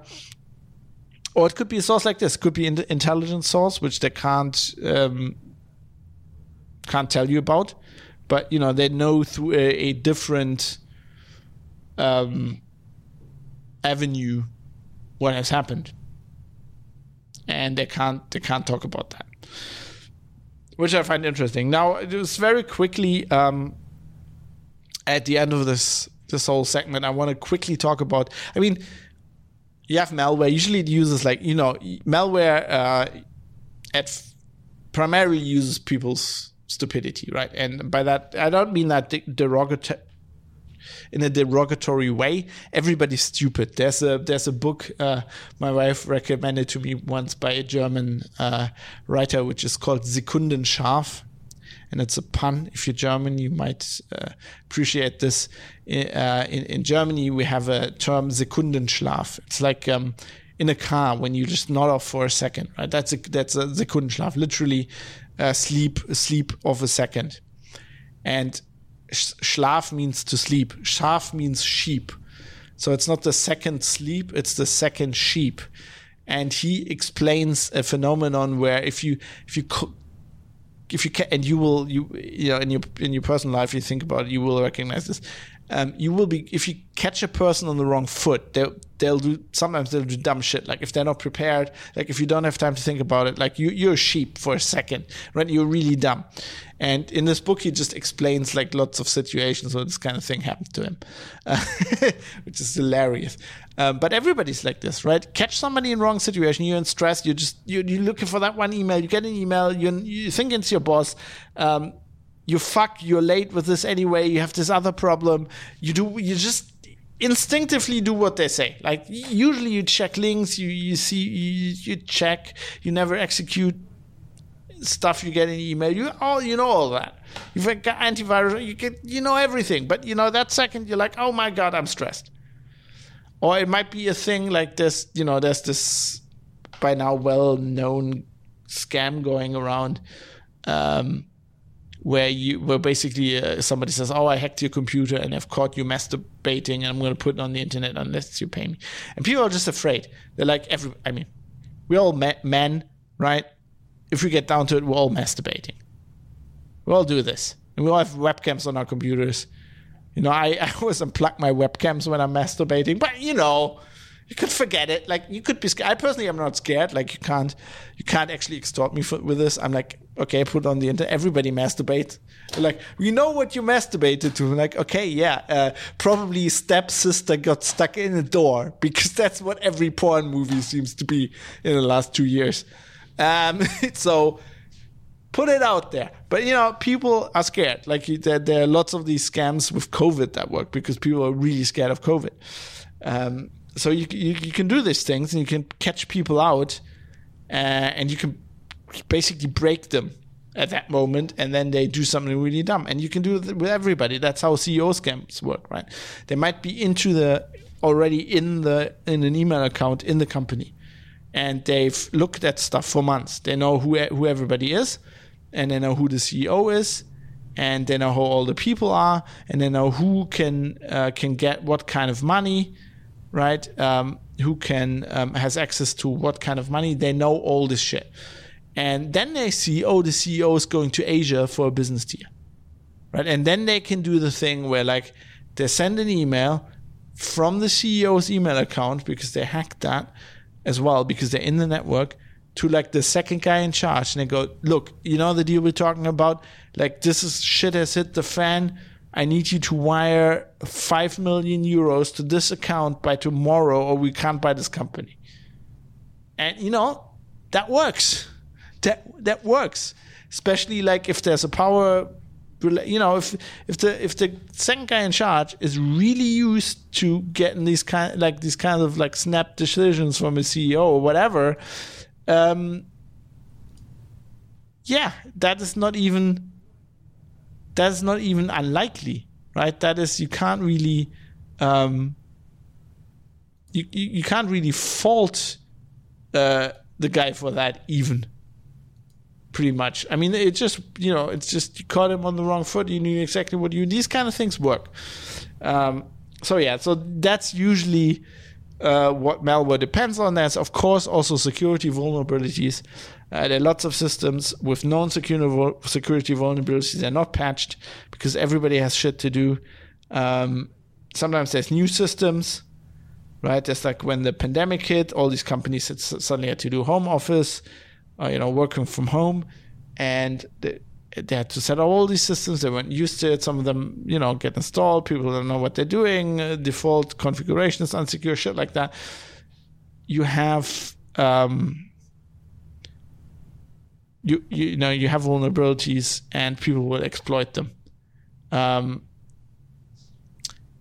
also, uh, and this is one specifically I just want to mention at the end because it comes up a lot. There's zero days. And uh, if you don't know what a zero day is, a zero day just means it's a security vulnerability that at the point, at the moment on the day where the shit hits the fan, and all the systems are locked and everybody's fucked, that security vulnerability is not public. It is known because somebody know, knew it and exploited it, but it wasn't publicly known. So let's say it's a security vulnerability in window, Windows, a zero day in Windows, very dangerous because Microsoft doesn't know about it, right? So they can't patch it. And so they, they are already behind by the day this, this thing hits and everybody's fucked. They have then they have to scramble to figure out what it is, write a patch, test that patch, deploy the patch, and then people are starting to be safe. But this is like days off, and people are already owned. That's why zero days are so important, and that's why they always get mentioned because you know they're worth millions. Like a zero day in Windows or in compar- or in antivirus software or in comparable software is worth millions, right? In something like like Medoc maybe, right? If you discover that, you can in underground shady places sell that to somebody because intelligence services or companies that work with intelligence services buy that shit and they need that um, so there's always this debate with the nsa which you know presumably buys zero days to own people like isn't like other countries or just to keep them you know in their arsenal um, to use later like isn't that dangerous shouldn't they actually fix that to protect because one of the missions of the NSA is attack, but the other mission is to protect the American public.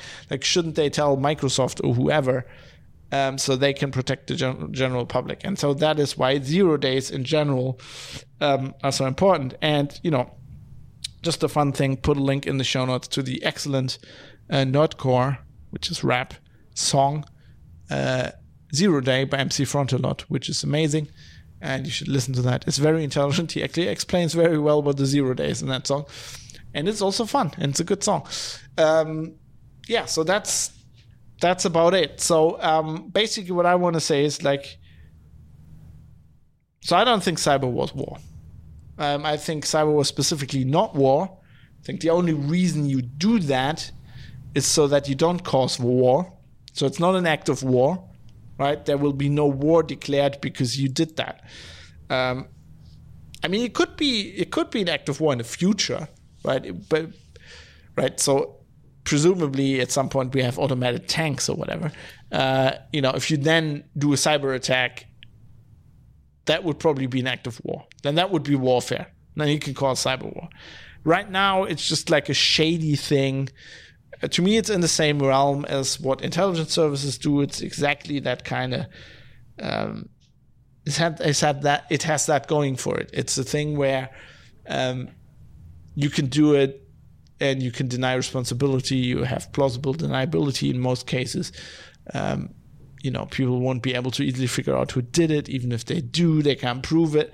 Um, so it's for me, it's it's that. It's I think I think cyber war actually hides the fact that this is an you know, by and large, I think I mean, by and large, I think a lot of the things that get called cyber wars are just cyber attacks, probably by by criminals or like things that went wrong. But like the things that are actually by state actors, um, that's espionage, and I think it's it's it's purposely actually being called and uh, being called cyber war because I think the intelligence services, you know, want to kind of hide that that's what they do. And you know, if they put it in the realm of the military, then people think about the military and don't think about intelligence services and um, yeah, it's just like you know, intelligence services. The only reason they exist, you know, you can, it can be argued, and I don't want to do this because this is not really an ethics podcast, but you can argue um, if intelligence services should exist, like in a in a rule of law in a, in a democracy, right? Should Germany have an, an intelligence services? Um, you could argue do they fulfill important roles? Are they needed? Could could actually uh, more transparent organizations do this kind of thing. Um, but I think, and this is probably because I studied um, p- politics. I remember I used to have a, an argument with my dad about this at one point, a very heated argument. Uh, I personally think intel- the only reason intelligence services exist, and this is, you know, that's why they're founded. This is a historical fact, I think, um, is to um, to do things that are illegal or borderline illegal or things that should not be known. That's why it's all secret, uh, right? They do in many cases do things that are that contravene the laws of the land. So I believe that German intelligence services do things that, that are against the German constitution. I do believe that US intelligence services do things to US citizens uh, that contravene the, the constitution of the United States. That's why they are there. Right? If they if they wouldn't do that, then this could just be done by a normal military uh, arm, right? But you wanna you wanna do shady shit. You wanna do shit where you where you're not getting caught, or you know it can't be pinned back on you.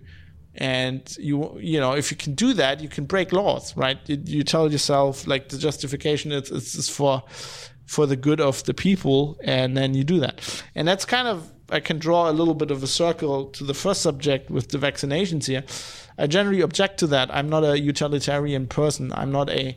Um, I don't think um, on a on a level of the state there should ever be an argument like we can save if we can save people. This is justified. I think a functioning democracy, um, to me, and a, in a rule of law, you know, in a, in a state, Rechtsstaat, as we call it in German, um, is is defined by the fact that we have established certain ethical and moral guidelines that we will not cross no matter what happens. And to me, a democracy, specifically a, functioning democracy that can defend itself from its enemies, we call that wehrhafte Demokratie in Germany, right? Uh, so uh, to contradict the our current democracy from the Weimar Republic, which you know got taken over by the Nazis because it couldn't defend itself against enemies of the constitution, um, that is characterized by you know a democracy usually is a people you know the majority of the people deciding not directly but deciding with a elaborated elaborate system of what to do right? The majority rules. Um, and i think a democracy is only a functioning democracy a modern democracy uh, democracy that can defend, defend itself against its enemies um, and you know stay a democracy only works um, if there are borders like if there are um, rules and if there's a framework that can't be changed. Like if you establish rules and say we decided that as a society we think this is morally paramount and we will not change this then that, that, that can't be changed, even if the majority of the people at some point think that's a good idea. Right? If the if the because that is what happened with Nazi Germany. That is the thing we learned. The Nazis got to power in a democracy legally. Yes, they used repression and terror and stuff like that, but at the end of the day, uh, they had the support by the majority of the people. And I just believe that there should be some lines that can't be crossed, even if the majority of the people wants it. Even if the majority of the people says, if we can save thousands of people, we'll force people to put this stuff into their blood. I think that's something that's a line we shouldn't cross, right? And I think we shouldn't have intelligence services. If we make laws and say our society work functions in this way, and we won't do these things to other people because we think it's not right, it's not just, then we should not have clandestine agents of the government that break these laws. Doesn't matter how much life there's. It does completely does not matter at all. This is like an ethical thing, right? This is like a fucking ancient Greece, Plato kind of shit, right? Where you go like, doesn't matter, doesn't matter.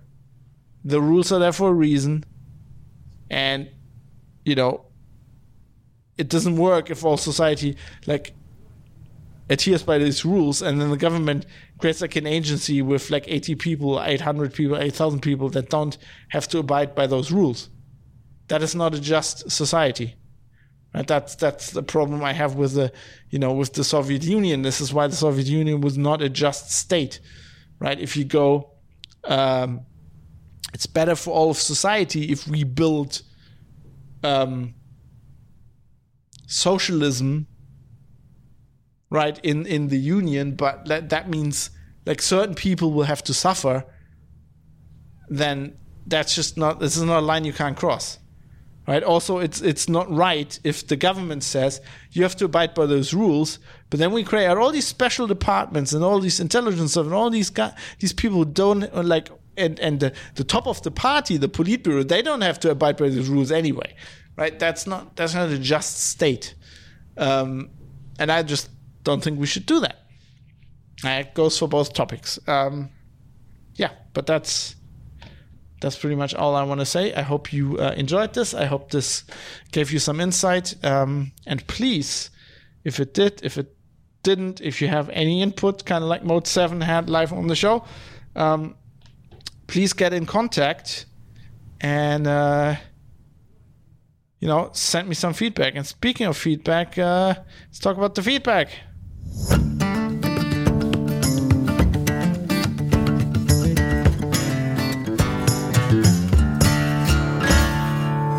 So we had two producers uh, who uh, wrote in by the various means, go to Private Citizen Press, um, to give me some input. First uh, was Funky Duck, who uh, had an interesting idea for a future topic. Uh, Funky Duck says, Have you done an episode on email? Sorry if I asked this already. No, you didn't, and you don't have to be sorry, even if you did.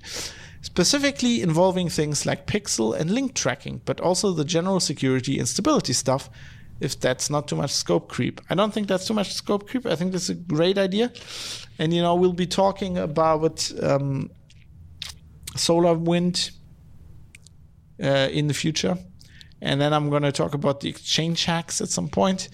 And, you know, that leads us naturally to email. So I'll, I'll try to get this in uh, as soon as possible. And if I don't remember, I'm writing all this down, but if I don't remember, please, you know, hit me up again uh, tell me you're fab. You, you ah a month ago, two months ago, you said you were going to do this. When are you going to do this topic? Please let me know. Um, I appreciate this very much. I want people to tell me what they want to hear about, and then I have new topics I can research, which is great. That's kind of that's you know that's kind of what I like about my job. Um, right. Uh, we also had an email from an anonymous Canadian. Um, who gives us a little bit of an update uh, from down there um, as far as uh, the pandemic is concerned. So, our anonymous Canadian says, Thought you might like an update on the internment camps that the Canadian government had built. Turns out that the government may have misled people a little on the use of these internment camps when they they first built them. In February, the government passed laws forcing all citizens entering Canada to spend time in quarantine facilities. I think they were originally saying it was just a certain subset, I think. Uh, some of these facilities are camps, some are specially registered hotels. When this quarantine law was first enacted, there was quite a bit of surprise, of surprise effect. People were returning to Canada and actually being forced into vans and driven to undisclosed locations. It was great fun, he says or she, uh, to watch the news for a few days with stories sounding very similar to ab- abductions and spy movies.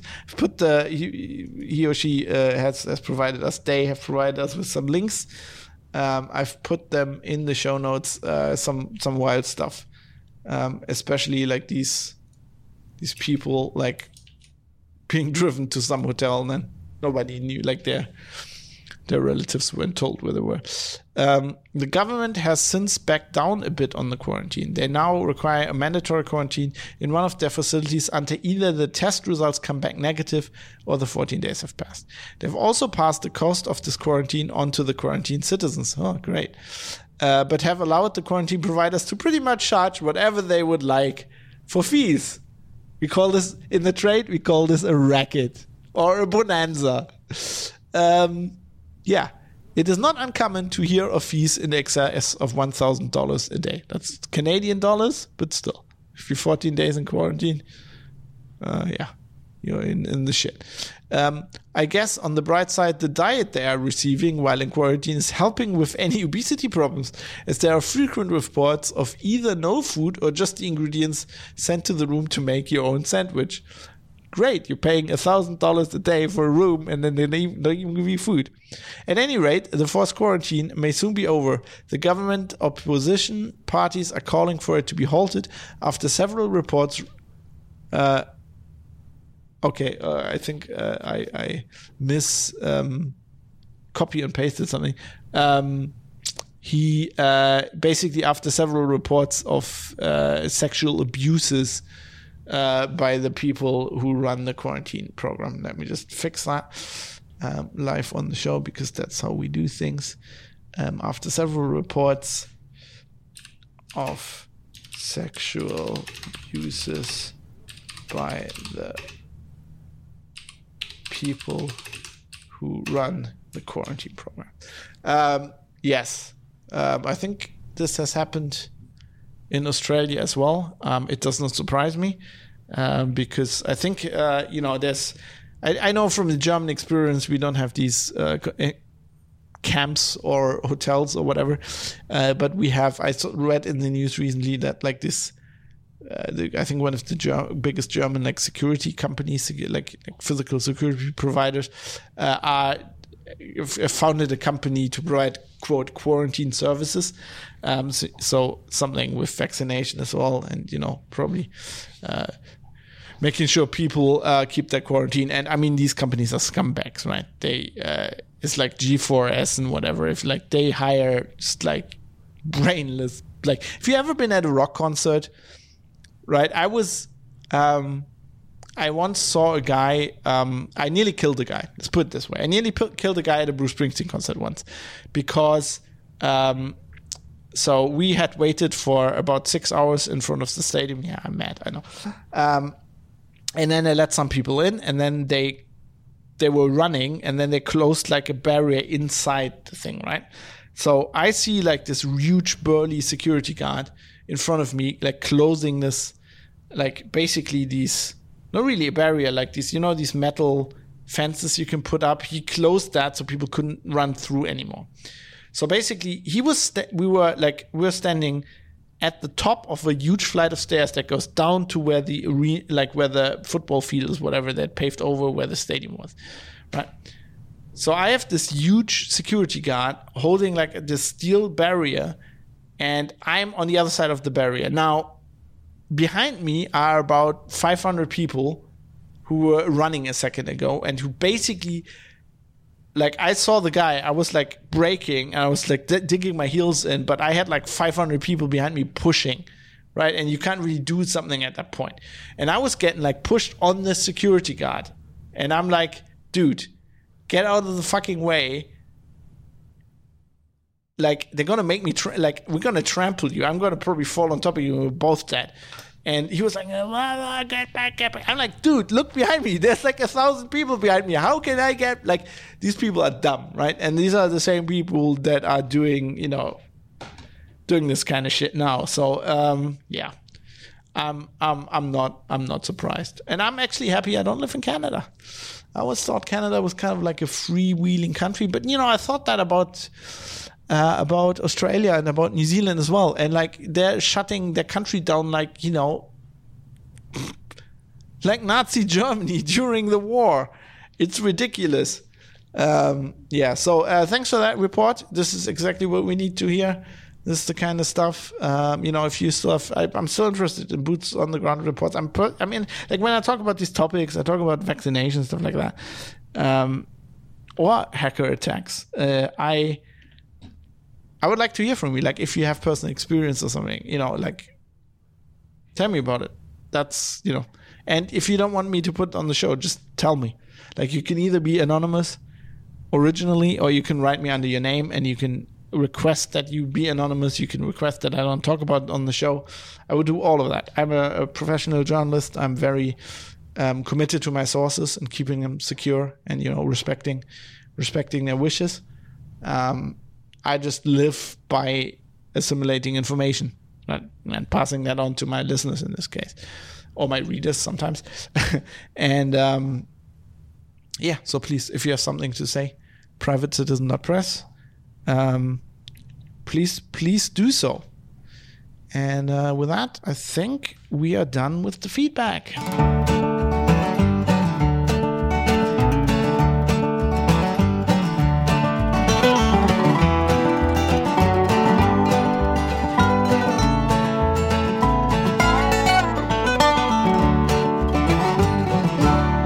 Just quickly talk about how I survive uh, making the show, uh, and then I'm out of here because uh, it is to let you know a little secret. It's already almost half past uh, uh, midnight here. Uh, I, I'm I've dated the show for Wednesday, so I'm gonna just pretend I'm in an American time zone right now, and I'm gonna release it right afterwards and still pretend it's Wednesday. But you know, if you were sitting there uh, Wednesday evening CET and were wondering why the show was not, this is it. I had a very full day today, lots of work.